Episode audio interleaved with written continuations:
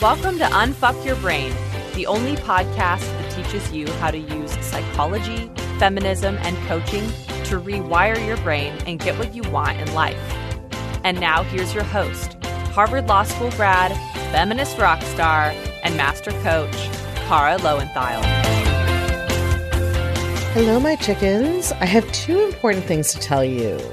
The first is that I hope you enjoy this bonus episode with the host of Girls Gotta Eat, which is a sentiment that I always agree with. we talk a lot about being single, choosing to have children versus choosing to remain childless, aging. There's just like so many great topics in this episode that we're going to dive into. But before we dive into all that, I wanted to put on all of my chickens' radar that normally, historically, I have not really ever chosen to do public speaking. We get a lot of requests all the time, of course. And I generally just have said no. That hasn't been something that I've been prioritizing in building my business and in my lifestyle. But now that we are gearing up for the release of my book next year, Take Back Your Brain, I am starting to entertain speaking requests. So, given my schedule and my kind of commitments, I'm not able to come and speak for free to your book club, you know, or something like that. But if you run an organization or on the board of an organization or work in a corporation or a school, a university, something like that, and you have some budget for speakers, I would love to hear from you and hear what you would like to see me come and talk to your audience about. I can do more kind of workshop format. I can do fireside speaker chats. I can, at the kind of higher investment level, do more kind of traditional keynote talks. Really just depends on what is the right fit and the schedule and all of that. So, this is something I'm opening up now that we are moving back towards the book. So, I'm starting to book up my speaking for 2024 right now.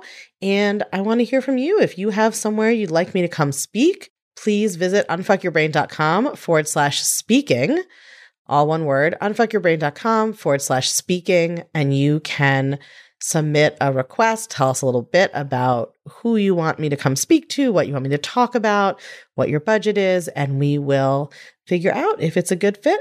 I am super excited to meet some of you in person. Come share this work, this life changing thought work with your colleagues, your direct reports, your alumni club, your corporation, your university, your students, whoever you got. I want to come talk to them. So, unfuckyourbrain.com forward slash speaking. Come submit your request. We're booking the first half of 2024 right now and maybe into the fall. And in the meantime, until then, let's listen in to this bonus conversation with the girls of Girls Gotta Eat.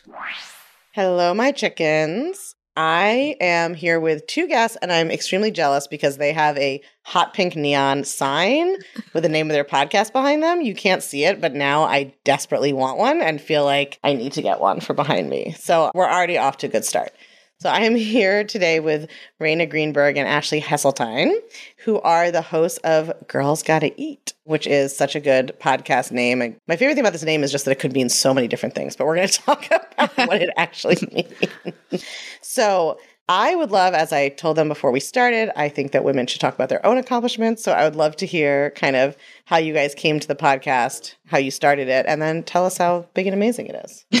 Thank you for having us. We'll tell you that, and we'll also send you the neon sign person. Yeah, we love her. Yes, this is please. her second version. We we had to enlarge it when we moved to LA because everything's teeny tiny in New York. So Everything's like, bigger in California. yeah, Yeah, I'm still in New York, so I need like the mini version. yeah, Okay. the mini Let me version. We can just send you our old one. Yeah, you, can have the old girls that you want.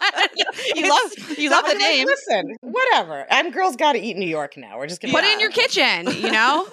There you go. That's a good one. well, thank you for having us. I'm Rayna, and you want to say your you wanna Yes, Ashley? I'm Ashley. I'm the nasally one today. We are both just a little under the weather, but it's fine. yeah. We're uh, clear. But yeah, we're Girls Gotta podcast. We've been doing a show about sex, dating, and relationships for five and a half years.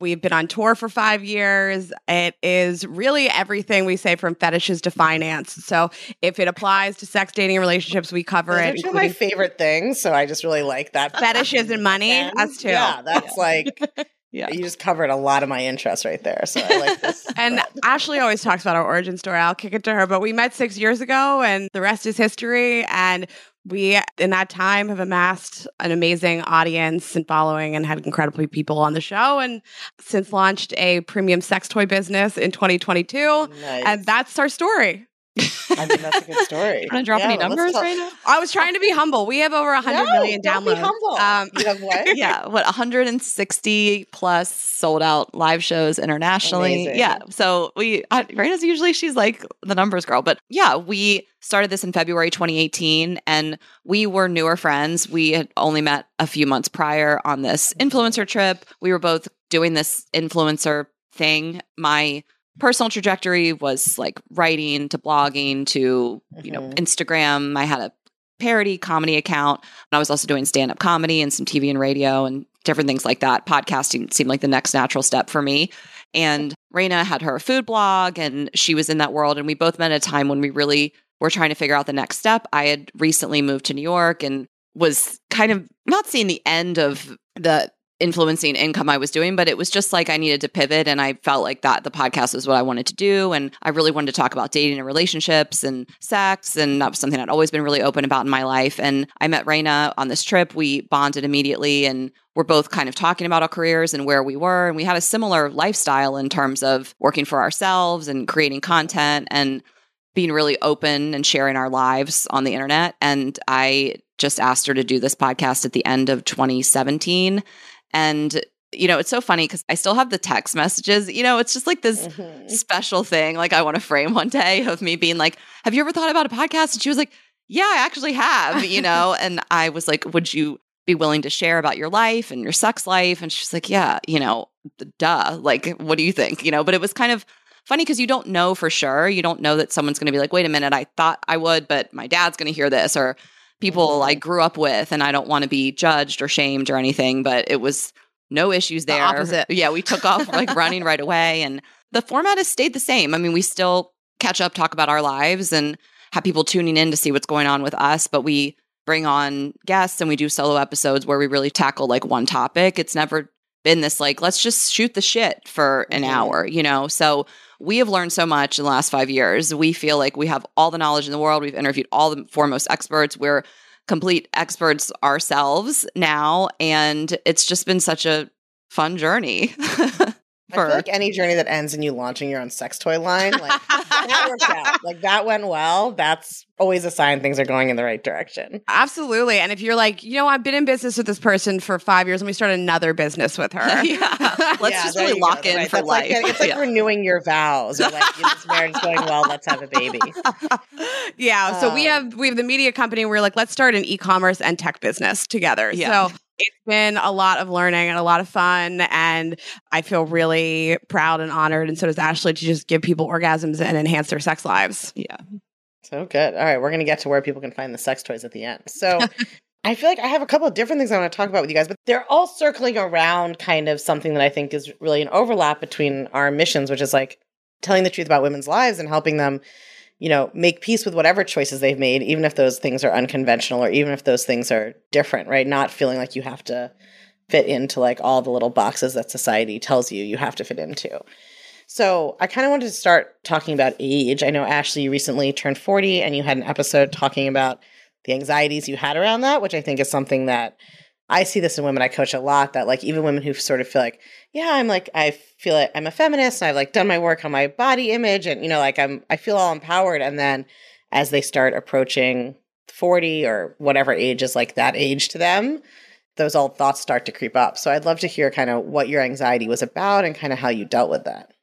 It was a combination of things like swirling around in my head for why I felt that. I, for one, just didn't feel like I identified with it. Like, I was just like, I'm a girl in my 30s, you know, thriving mm-hmm. and being single and crushing it professionally and doing all these things. And I joke that you say girl in your 30s, you don't say girl in your 40s, you say woman in your 40s. And not that I mm-hmm. think of myself right. as a girl, but it was like Right. this hump and this next era and there is part of it just being a woman in entertainment and just value being mm-hmm. placed on youth and i don't like to buy into that too hard that certainly wasn't the sole reason i think there are so many women crushing it that are in their 40s, 50s, 60s, 70s, whatever it is. You have Martha Stewart on the cover of mm-hmm. Sports Illustrated. You know, I think things have certainly changed, and all of the women that I look up to and aspire to be are 40s and older.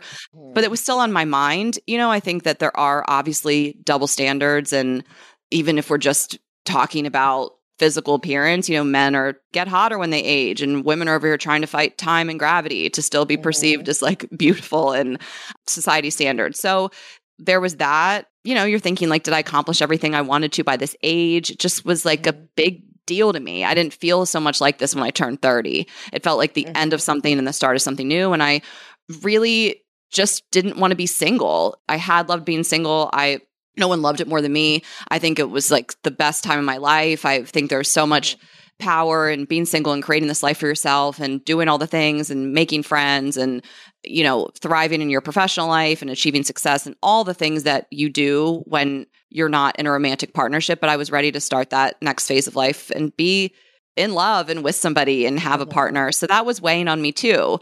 I just felt like that would make a difference. And it's just what I wanted. I mean, I'd been talking about it since the beginning of the year. Like, this is the year I really want this deep down. You know, I hadn't really felt that prior. So that was part of it. And it was just a bunch of different things. And, you know, I grappled with it because I wanted to be so excited. I wanted to really own it and be so excited and just be like posting on social media and like inspire other people the way that I felt when, you know, I saw Chelsea Handler turn 40 or Beyonce turn 40 or whoever it may be who you look up to. And I was like, I want to be that. I wanted to get people excited to turn this age and not worry about it. And I got to that point and I was in a relationship. You know, we really defined the relationship right at the buzzer. It was like, right. like I, re- I like, really listen. I have a manifesting goal we got to get to. So it's we like the most along. I've ever manifested everything. I, I can't even believe it. I had this feeling at the beginning of the year. I was like, I think I'm going to meet somebody right before I turn 40. And that's exactly when it happened. We were dating, but we had the conversation of like, we're together, we're in a relationship, we're committed on July 8th, and my birthday's July 9th. So it really worked out. But, and I just was like, it's my personality is always to own who I am. And I want to be this person. I want to be excited about it. And so I just kind of also had to decide, you know, so much of it is Mhm. just like having to change your own mind and choose to think about something a different way or a certain way and just really be true to yourself. So that was kind of what did it for me and I you know it is so genuine. Like now I'm just like I can't bring it up enough. You know, it's turned into this like all Ashley talks about is being 40 and I just I'm So what do you think shifted? Like, what are your thoughts about being 40 now?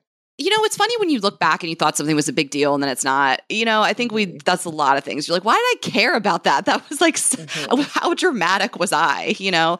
So part of it is just like what's the big deal? Part of it is I have just come into the place where I do want to be someone that other people can look up to, like the way that I looked up to women who are older than me when Mhm. they crossed over into 40 and I feel like that. I see comments and I get messages and I'm like I really am in that role that I wanted to be and I also just achieved everything I've I wanted. I mean there's still much more to do, but I achieved a lot of success. I have a lot of love in my life. I'm with this partner who I'm very much in love with and see a future with and you know, I have Rayna and we have our businesses and it just felt like I'm really happy at this point in my life. How can I not be so excited to have made this life for myself and achieve this and embrace this age? Do you have thoughts about this, Rayna? Do you struggle with kind of thinking about aging and whatever age you are? I wouldn't say it's my story at the moment. You know, ask me again on the edge of my 40th birthday in a couple years. But I think every woman struggles with it. I remember being 23 and thinking, oh my God, I'm going to be 25 soon. That's so old. I remember being Mhm. 29 and thinking 30 means something. I think every major milestone, everybody immediately takes stock of their life and says, Did I find the love I wanted? Did I find the career I wanted? The friendship, the money? Am I good with my family? You know, I think it's everybody's story around any milestone. And we say this on the podcast constantly. You know, the podcast is about sex, dating, relationships, but it really ultimately is about the relationship you have with yourself and building this life you're so proud of. And I've done that. So I hope that at every milestone, I'm really proud of where I'm at. And I am single today, but I've been in really wonderful relationships with men that respected me, loved me, dicked me down well. I've built a business with somebody The that I really trifecta of what you need in a relationship. they fuck well. Yeah. I built a business with somebody I really love and respect. And I feel like I've made a really positive mark on the world and I try to be good to other people. So, you know, at every birthday, I think we take stock of our lives Mhm. and you want to just feel like, have I checked a lot of the boxes that I'm really proud of? And if you haven't, then you can start today. Yeah. You know, like I think that Ashley hadn't been in a relationship in a while and she turned 40 and she met this incredible person who I love, who she loves, and it's a great relationship. And I hate to be like, it's never too late because 40 is not that old. I know. You like, we always want to tread carefully because it's like not, you know, like I hate talking about it. Like I have this- a great uncle who Yeah. met his second wife when he was 80 and then he lived to be 94 and they had like Yeah. a great Yeah. 14 So I don't subscribe to this like it's never too late. I mean, sometimes you have to pivot and we certainly believe in that and that goes for the friends that you have around you, what you do in business, the type of people that you're going after romantically, but you know, you can create a whole new life for yourself tomorrow if you want to. I certainly didn't seek out to have a job in media. I had a food Instagram business. I really enjoyed the social media aspect of it and photography and writing my blog, but I never thought about having this podcast and now I think through doing this, I know that we've become these experts in this field. We, like Ashley said, have interviewed everybody in psychology and writing. And I'm just so proud of what we've built. And now I'm an expert in that, you know? I think the reason women fear aging, right, is that we're taught that our value and our worth comes from how we look and conforming to these conventional beauty standards. So it's completely natural. Because then I think women also then feel like they're being a bad feminist or they shouldn't feel this way. But it's totally natural if you've been taught that your sexuality in your youth is the most important thing about you, that you're going to fear that. But I think what you're saying is totally the antidote, right? The way that you don't fear aging is that you live a life that you feel good about now, where you are the person you want to be now and you are having the impact you want to have now. So Yeah. you're not like, oh God, the expiration date is coming. Like my sell by date is ticking down and I'm not going to have that value or that impact or that respect from the world or whatever when I hit that certain point because you're creating it for yourself. I do want to say something about the looks thing that you said. I think it's silly to not acknowledge that everybody cares about how they look and there's different levels to it, of course, but we all want to feel beautiful and confident. And it would be silly to not admit that, yes, of course, I have a feeling about how I look today versus how I looked when I was 25. But Ashley and I both try to be really open about, yes, we get Botox or filler. I've had veneers done. I've had my boobs done. So I, I'd like to be honest about it, but both things can exist. You can be Mhm. nervous and maybe not confident all the time, but also still really like yourself. Like both things can exist at the same time. And I always want to say that it's easier for us in terms of children. So we I don't want children. I never have. You know, Rayna's pretty certain, you know, she still wavers sometimes, but I really feel for women who are approaching a certain age and really want children. It hits different. So I always want to acknowledge that and there is actually a biological clock and you're thinking about your fertility and your value there too. And that's something that has never had to cross my mind. So i always just want to speak to that because you talk about women in their late 30s they're turning 40 and if they want children that's like the top thing that they're even thinking about. So just wanted to add that in. I think the socialization is really important there too, though, because it's not just that we're taught, like, we're also taught there's a certain way you're supposed to have children. That's the way that counts. You have to, like, find that partner. of course And that sort of, it all feeds into this narrative that women get that basically when they find the right person, mostly it's for straight women, man, who's, or they find them, that's going to sort of like solve all of these problems in your life. It's going to mm-hmm. like solve the problem of who you're with. It's going to solve the problem of having children. It's going to solve the problem of being socially acceptable. So I feel like for sure there might be different reasons that you're worried about aging, but I think always that solution is like, okay, if this is the life I want, if I know I want kids, Yeah. then what's my action plan, right? Mhm. Like what do I need to believe about what I'm capable of or how I can create that family and how am I going to do that versus sort of feeling like I got to, you know, I hope he comes along soon. Like I hope that guy shows up and solves this problem for me. yeah I think that like I don't know how you feel. I'd be curious to hear because I've talked about this in the podcast before that I was single on and on. I mean, I had relationships, but none of them were like I'm building a life with this person. So there was always this. I think that one of the things I loved about that that I really struggled with when I met my current partner, who I also met like a month before I turned forty, and I had ah. always thought I was going to meet my partner when I was forty. Yeah, So I that manifested that same way was like really mourning the loss of like the open-endedness of that in some way like i think there was something about being single that felt like well this big thing about my life isn't determined yet like who knows who i'll end up with and of course you can have like all these different fantasies of what that's going to look like but it really felt like something big was like undefined, which I actually think was part of what feeling young felt like. It was like feeling like a big area of my life had not been decided yet. Mm. Whereas now I'm like, okay, this is the person with all the things we love about him and also the way that he chews or whatever my thing is that makes me crazy. Like, this is the reality. And now that's kind of settled for a while. So I'm curious if you were you just like, yes, great, I feel amazing, I'm all in, or did you feel some conflict about that transition? I love this question. For me, it's like exactly how I wanted it. you know, I like mm-hmm. wanted to be a single icon in my 30s and then I wanted to find a partner at 40. So it like worked out. I do feel like I manifested it. But I guess I struggle more talking about marriage because I have a lot of thoughts on marriage and you know what it really means and where its roots mm-hmm. are and I go back and forth because I am who I am because my parents' marriage and they're still married married mm-hmm. 45 years later but they also have children and I think there's a lot of value in getting married when you want to have children have a family. So I look at it two different ways. For me personally, I was like I don't want to buy into this. I don't Mm-hmm. I'm not I don't want to be part of the engagement culture and I I'm not changing my Mm-hmm.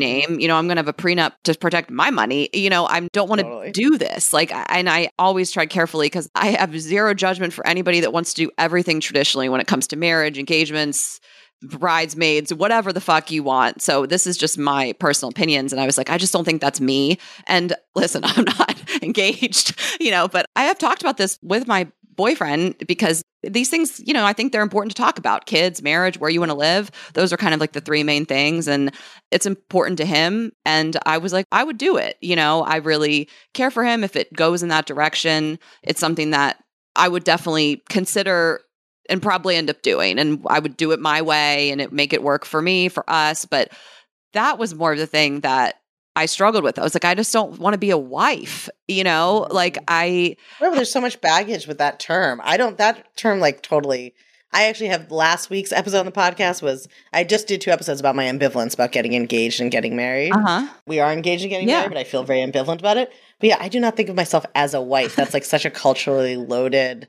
yeah. Like I joke, I like told my I told my boyfriend one time, I was like, oh, it's so embarrassing to be a fiance. And he was like, What is that statement? You It know? is though. Like what there's something about it. Like so I don't know. It worked out for me. Rayna can, you know, speak to this also, but I really liked being single for most of my 30s. I really liked having Rayna as my partner, you know, really cultivating this circle of female friends we have and like, you know, being on this professional journey together and traveling the world and doing all these things and then really kind of hitting a point where I was like I'm entering kind of a new phase of life and now this is who I am now.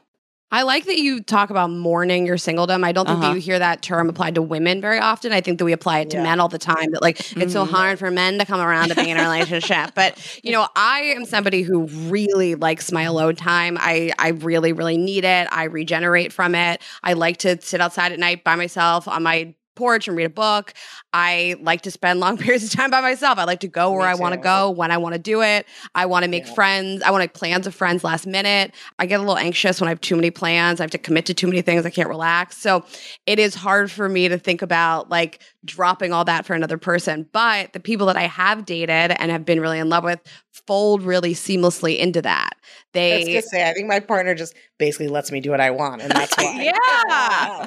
because I think that, you know, you can provide a lot of value when you aren't needing me time. You know, I plan really fun things. I have great friends. What I do for a living is really exciting. You can be a part of it. Ashley and I do live shows. You can come to the live shows. You know, when I will let you in, which is most of the time, it is really fun, but I do need space. And anybody that I've had really great relationships with is usually pretty similar. They want their own downtime too. They want their space. They enjoy being a part of my life and my friends when they are a part of it. So I think it's always about just finding somebody who folds into your brand of craziness, neediness, alone timeness. uh, and I think that when you find those people, it feels easy. And like I've dated people where I've said, you know, it's like trying to fit like a square peg into a round hole. They just, they won't do it. And it Mm. feels unnatural. And as much as they maybe look good on paper, you kind of have to abandon those people if you just keep trying and they don't fit into your life the way that you need to.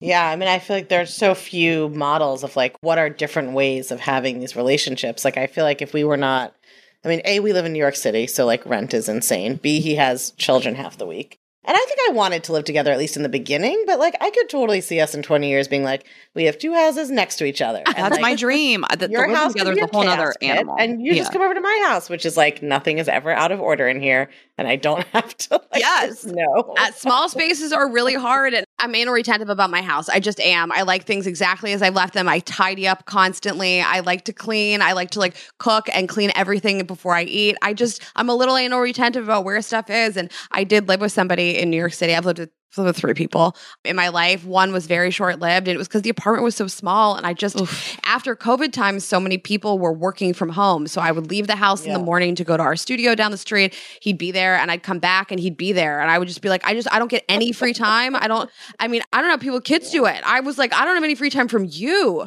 let alone children. Yeah, I think about Frida Kahlo and Diego Rivera. Is that right? Yeah, they had like a compound where they each had a wing, and then there was like That's a the dream. I want like a walkway, like in the Yeah, airport. Like I want. That like the the, glo- that's I've and I've talked about this with my boyfriend. Like this is part of my personality is like not wanting to live together, and I think we will get there eventually. But like you need space. It wouldn't be in the house I'm in now. You know, I just think. Right. And my, I've always said my dream is just to live in the same neighborhood, you know, just like date forever, like so- come over, spend the night. Yeah, and women aren't like right. Like as Rayna was saying, it's like very culturally accepted to, for men to be like into their bachelor phase and like to think men want space. Even though, of course, all the statistics show that marriage is better for men than for women. But like the cultural trope is still that men have to be like somehow you know like lassoed and then like corralled into it or somehow tricked or whatever. But I feel like women are socialized to think like okay, well, once you're in a couple, right? If you become a wife, it's like now you have this enmeshed identity. Now you are this like you have this subservient identity, as opposed to encouraging women to think like, yeah, you might love somebody and like not want to live with them, not want to cook for them, not want to do their laundry, like I want to be not woken to- up by them. I'm a light sleeper. I just, I Oh don't, my I can't have you don't rolling get- around in the don't get me started on this. You know what my perfect scenario is? So I live in a house. There's a wall between the house. It's two houses, and there's this gorgeous man that lives on the other side of the wall. And he has an entrance on one street, and I have an entrance on the other street. Oh, so we don't have to see each other going in and out. But like, if I ever want to have a drink with somebody at night, I text him. He comes over sometimes and hangs out with me and Ashley and the dogs during the workday. Like, I love looking at him and having him around. That's like my perfect relationship. so you're already in your perfect relationship. we don't sleep together, but once we, Okay, once we start that. sleeping together, it's All on. you, you just get that's like one little tweak. You're like so close. That's so funny. I think for every like for those for people listening, I mean, one interesting exercise you can do is to ask yourself like, what would my ideal scenario look like if I wasn't worried about money and I wasn't worried about what my mom would think and I wasn't worried about like whatever. What would be my ideal scenario? Is it living together? Is it being on two sides of a house? Is it like living across town and seeing each other twice a week? I think women don't take the time or even feel like that the idea is possible of thinking through like what is an alternative way of doing these things my partner definitely when he approached me like for moving in like he was trying to like attract a feral cat that he had to like very slowly and gently it's important to see people doing it differently. I mean, I think a lot of our friend Hannah Berner, uh, who's a comedian, podcaster, no yeah she's been on my podcast yeah, she's incredible. And she's really of this whole deprioritize men from your life. And she's married and she has her own apartment and she's decorated the way she wants. And I think what they're next door to each other. I think they like live in the same building. to each other. And I think it's nice to see people to look up to, you know, because some of these Mm-hmm. things are on the newer side. You know, they shouldn't be so novel. It shouldn't be so crazy Right. that a woman would want to have her own space or that she's not just with her partner all the time. But I think it's nice to have, you know, role models, for lack of a better word, to be like, oh, I can do that. That's working for them. That's really cool. Mm-hmm. And they seem happy and healthy. And so it's just so important to like share these stories so people don't feel like they're crazy or weird for wanting them to do things quote unquote differently than it's always been done. yeah so looks good funny. right i mean how many marriages would maybe actually not have to get divorced if they just knew that they could like move out and live separately I think it's a new idea also. You know, I think that, of course, if you have children, you should live together.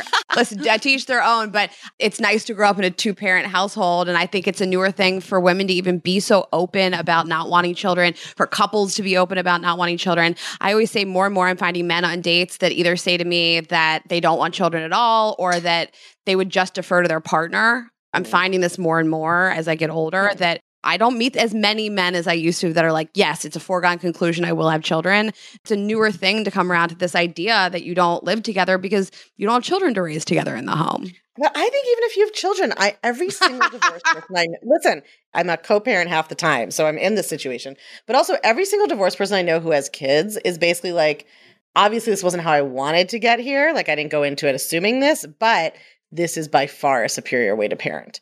Part of the problem with parenting is the just unrelentingness of the caretaking and the total lack of any time to yourself. So Huh. if you're splitting the week with somebody, it feels I mean, my partner talks about this, like it's so different. I didn't want kids. I was childless by choice, and I ended up partnered with somebody with children. And none of the things that I was worried about turned out to be wrong. Like it is unrelenting when it's happening. I can see even myself like how fucking insane I would feel if I didn't know that there was like and I love these kids, but like that I didn't know that there was a break coming A break. every yeah. week. And all my friends I know have gotten divorced. My partner, all my friends are like, obviously they miss their kids, they love their kids, and they weren't trying to end up in this situation. But it's just partly a testament to how parenting has become so like siloed, right? We don't have the village, we don't have the Uh-huh. extended care networks. People aren't living with three generations of family who can help. So most parents these days are like, it's just them and it's all the time. And so I don't know. I feel like what if you're married and have kids and you still want to live apart and trade the kids every once Love in a that. while? And then the kids get to be like, I have two houses. that They get to like brag at school. Like, I have two houses and right? Like maybe I love maybe this idea. Four nights a week, and then one night a week you're each off and go to the other apartment. Like, there's a lot of options. Well, we Love did that, that. growing up. My parents divorced when I was four, and my mom really was like the school parent, of course, and she was the responsible one Sunday through Thursday that made sure we did our homework.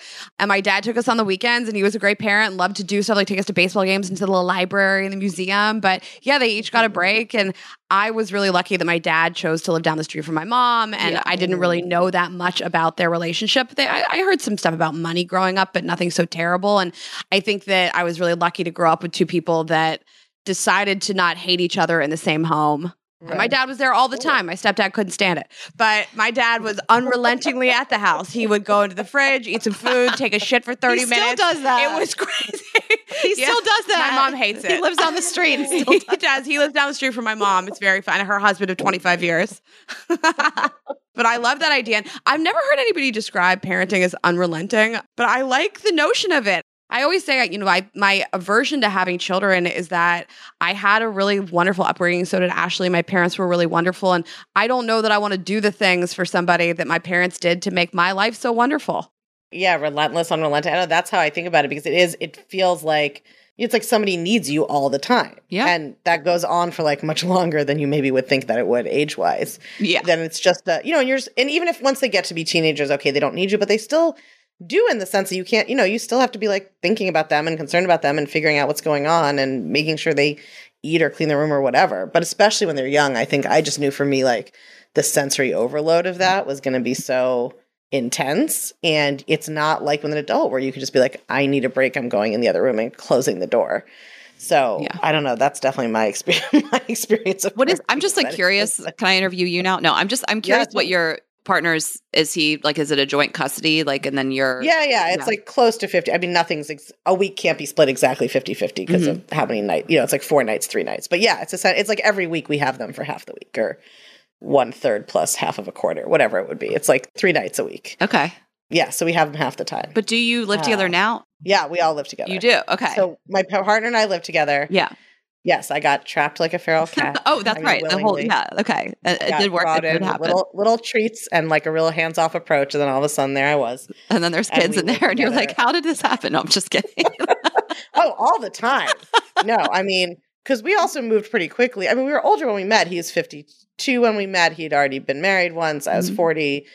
And I think, you know, we did start out being supposedly casual, but pretty quickly it wasn't. And then if you're going to, when somebody has kids, also it's a much higher stakes thing to be like, are we doing this? Like, Yeah. Totally. So it was pretty fast. But yeah, so like two years ago, I was living in Morningside Heights by myself, essentially single. I mean, four months ago, if two years ago, like single, being like, I don't know, maybe I'll marry some guy in Paris and move there. Maybe I'll. And now I, yes, now I like live with a man and his children. It's very, a, a lot it comes at you fast. Three years to talk about it when I come on your podcast. Just a lot, ha- a lot happened there. Yeah. I'm really interested Yeah. in it. We have a girlfriend who is dating somebody who's recently divorced and has two young children, and she's just sort of navigating what does Yeah. that mean and how am I allowed to fit in there? And she had said Yeah. he's having dinner with his ex and her parents, and what does that mean? And I was like, they're doing it for the kids. It's just for the kids. It's not a romantic yeah, thing. yeah, yeah. But No, I'm totally. curious how you sort of navigate all of that. I find it really interesting. I mean, that's a big conversation. yeah, we'll have you on our podcast. We'll do this. We are gonna have you on. I think I'm coming we'll on do- the podcast. Right? yeah, so we'll we do can this. talk about it there. I would say that we have it as good as you could have it in terms of like the kids being accepting. It's all amicable, and it's still fucking complicated. It's Yeah. like you're. I'm not just marrying you. I'm marrying your children, and I'm basically marrying your ex-wife. And like, you know, it's like the thruple you didn't want. Like you're just now just involved with this person. This person is now basically part of your family who your partner isn't even married to anymore. So it's like a Yeah. weird like that part is definitely I think to me that feels like obviously the children themselves are the biggest difference, but also the sort of like having your life be very impacted with and integrated with this third person that yeah, you didn't that is got to be the choose or you know, that part's very weird. So Okay, well, I'm excited to talk about it with you on our show because we get we get Yes, that a lot. we, get, we, we get that question a lot. Dating someone with kids, and so Oh, here's what I'll tell you. Be careful. Because you tell yourself, this is just casual. It's never gonna I mean, he's got kids and I don't want kids, so nothing's gonna happen. It's fine. And then six weeks later he's telling you he loves you, and then this is what happens. End, there you are. You end up there. Okay. I'm trying like I have other questions. I'm just trying to think about what I want to should bring up. I think the last thing I kind of want to touch on because I do feel like my listeners, I felt this also. They're not just like grief about like mourning the singlehood, but I mean, you talked a little bit about this, Ashley, being like, oh, I was this like icon of singleness. Now I'm in a relationship and you wanted that transition. But I did feel a little bit like, I've taught so much around this thought work around like being single and how to fall in love with being single. And, and now I'm like, and now I'm getting married to a man, which is like the most heteronormative thing I could do, right? No, like, like- so like that was a weird mind fuck. So I want to make sure we talk about something other than that. Also, I think you know you referred to Rayna as like your like partner in your 30s, and I feel like I have a friend who's I feel like is my platonic soulmate and like is a partner in that way. We're not we don't live together, but I'd love to hear kind of what your thoughts are around like how artificially we like construe partnership romantically, what it's been like having like a very significant, you know, friendship, work relationship, like really having a partner. Very who's not a significant non-romantic romantic other. Partner. who's, not, who's not what? Fair- what'd you say? A very significant non-romantic other. Well, what is it? Yeah, It's exactly. like OSOs, other significant others. We talked about this with Logan Ury on our podcast, and the, the clip went crazy. It's not like the hottest take, but to put a name to it and kind of people be like, oh, I have that. So Mhm. I don't know. You know, it works out. Like we're, you know, late 30s, 40. You know, I think sometimes those relationships are a little harder to navigate in your 20s. You know, you're younger, you have a best friend, and you're running around living your best 20s life and partying and dating. And then they get in a relationship and it can be kind of hard. I mean, I've mm-hmm. ran into that. I was always the single friend. And so, and you just change, you know, you grow up and you realize that your friendships ebb and flow. And it doesn't mean that they are over or they're, you know, even going to change drastically long term. So I think a lot of it is just maturity and growth and having someone who's on the same page. Like Rayna just gets it, you know, like the same that I was when she was in a relationship. And I don't know. I think I'm navigating it well, just like you did and you would the next relationship you get in, in terms of.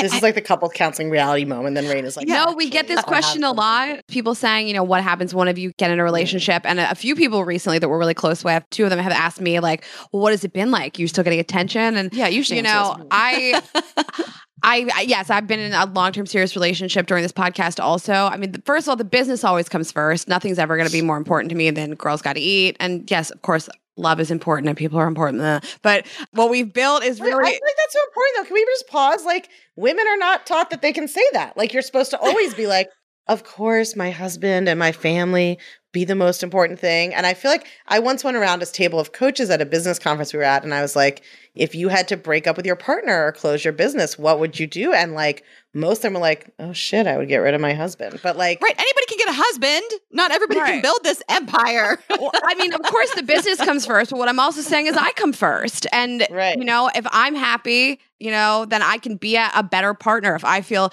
successful and fulfilled, then I can be a better partner. And yeah, girls gotta eat's always gonna come first, but we're just really, really lucky. We don't really get sick of each other. When we do, we just take a little break. We were just away for 10 days and we spent the whole day together yesterday. And we know how to work together really well and when we need to take a pause from each other. But I really was thinking about your questions before we got on today and thinking, you know, what has the difference been in our relationship? But I don't know. I don't really feel it that much. You know, I root for her. I want to give her space to be in love and be in a relationship.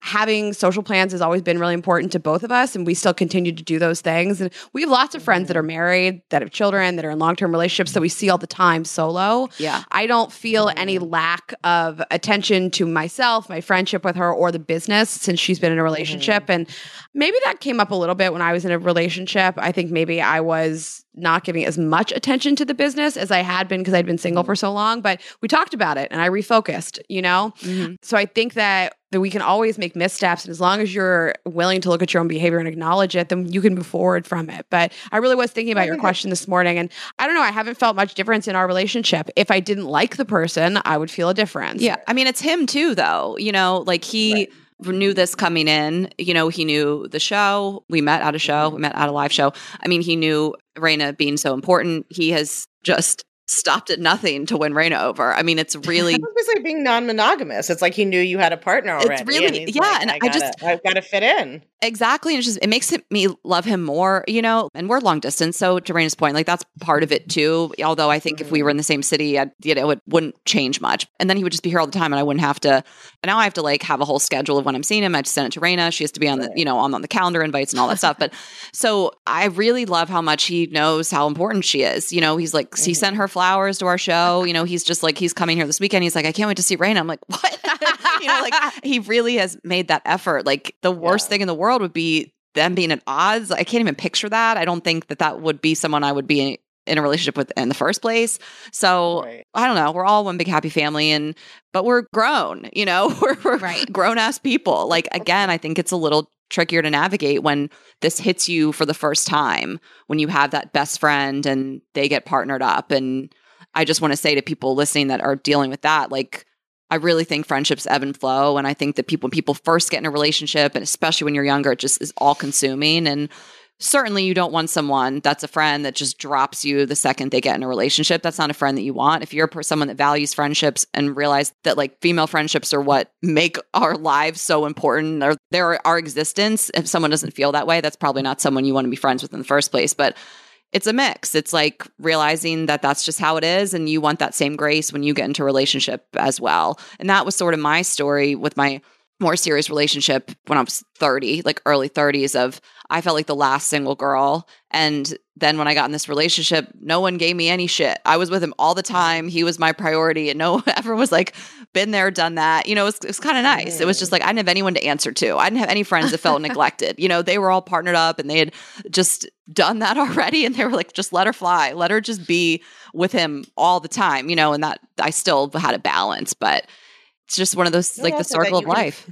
You can find partners that are respectful of those relationships, right? I feel like a lot of I'm glad that you Like brought that part- up. And I, it's age, it's the relationship that you're in, and it's the person that you're in the relationship with. And, you know, to zoom out just from our relationship, you know, we should all be picking partners that really encourage us to have other things in our lives. That because loving me means loving Ashley, it means loving my family, it means loving my friends. And you don't have to be with my friends all the time. We can do it sporadically, but I think that we should all have partners that encourage us to have other good relationships in our lives and to love Ashley means to want to have a relationship with me because it's important to him that it's important to her. And that's one of the reasons why we get. I mean, I also just like him. I think he's smart and funny and cool, but he treats my friend really well, and it's important to him that we're friends. And I have certainly had relationships, mostly in my 20s, with people that like my friends didn't really want to be around, mm-hmm. and it was a real problem. And I think we grow out of those things, but it can make you feel really isolated when you have a partner that maybe you have to lie to other people about a little bit, that doesn't treat you well, that breaks up your friendships. I've certainly lost friends over partners that they've had. It's extremely painful. I know that it can happen. And it is also hard in your 20s 20s and early 30s when you're in love for the first time. All you want to do is be with that Yeah. person. And you're like, I don't care about other people. what are friends? I don't remember. right? You're like, I don't care about you. I'll catch you on the next round.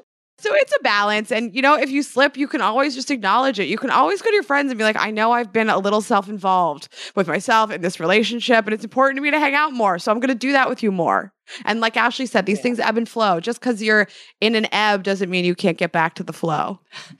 I love it. I mean, I think I kind of want to close on that point of like, I mean, we talked about this a little, but it's just so women are just not taught to think this way of like, you're the center of your life, right? And you can choose which thing is the center of your life.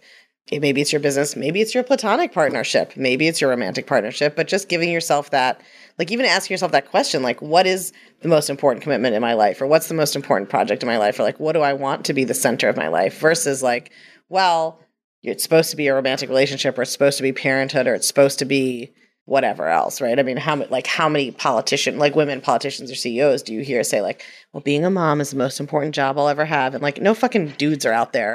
Like the ceo of jp morgan is not like being a dad is the most No important man. job i'll ever have. No man has like running a multinational financial corporation being the president is the most important job i'll ever have Yeah. So I really truly believe my dad does feel like that. I think my brother a- feels like that. like yeah. being Well, I a think dad. some men feel like that. I just don't think we require it. Oh, my partner definitely feels like being a dad is the most important thing he'll ever do. There are men who feel like that, but they're not like required to say that when they They don't have very say it. important jobs. I've never heard the my dad say that. Whereas women are like the first woman president is going to have to be like being a mom is always my most first and most important job, and you're like it's definitely not. You're in charge of the whole country. Being the president is hard, but being a mom is harder. oh my god. yeah, like no, I don't think that's true. Like, So funny. I've never been the president or a mom, so I can't speak Me, to it. well, listen, I don't know. I've been a part time mom, a sort of stepmom, and like it's challenging, but I don't think it's like being the president. Yeah. anyway, I could. That's another whole soapbox. Tell people where they can find you, where they can find your sex toys. Like we have a lot of a lot of places to go. You can find everything about Girls Gotta Eat at girlsgottaeat.com. We are on tour through the year. We are in the Texas, the Southeast, the West Coast. We're going to end in New York and Toronto for the holidays. So get tickets. Our tour, our shows are so wild. They're not like a live podcast. We don't record them. They're just like a circus and they're so much fun. They'd be the best night of your life. Just a wild No, I'm very out cute. on steroids. Yeah.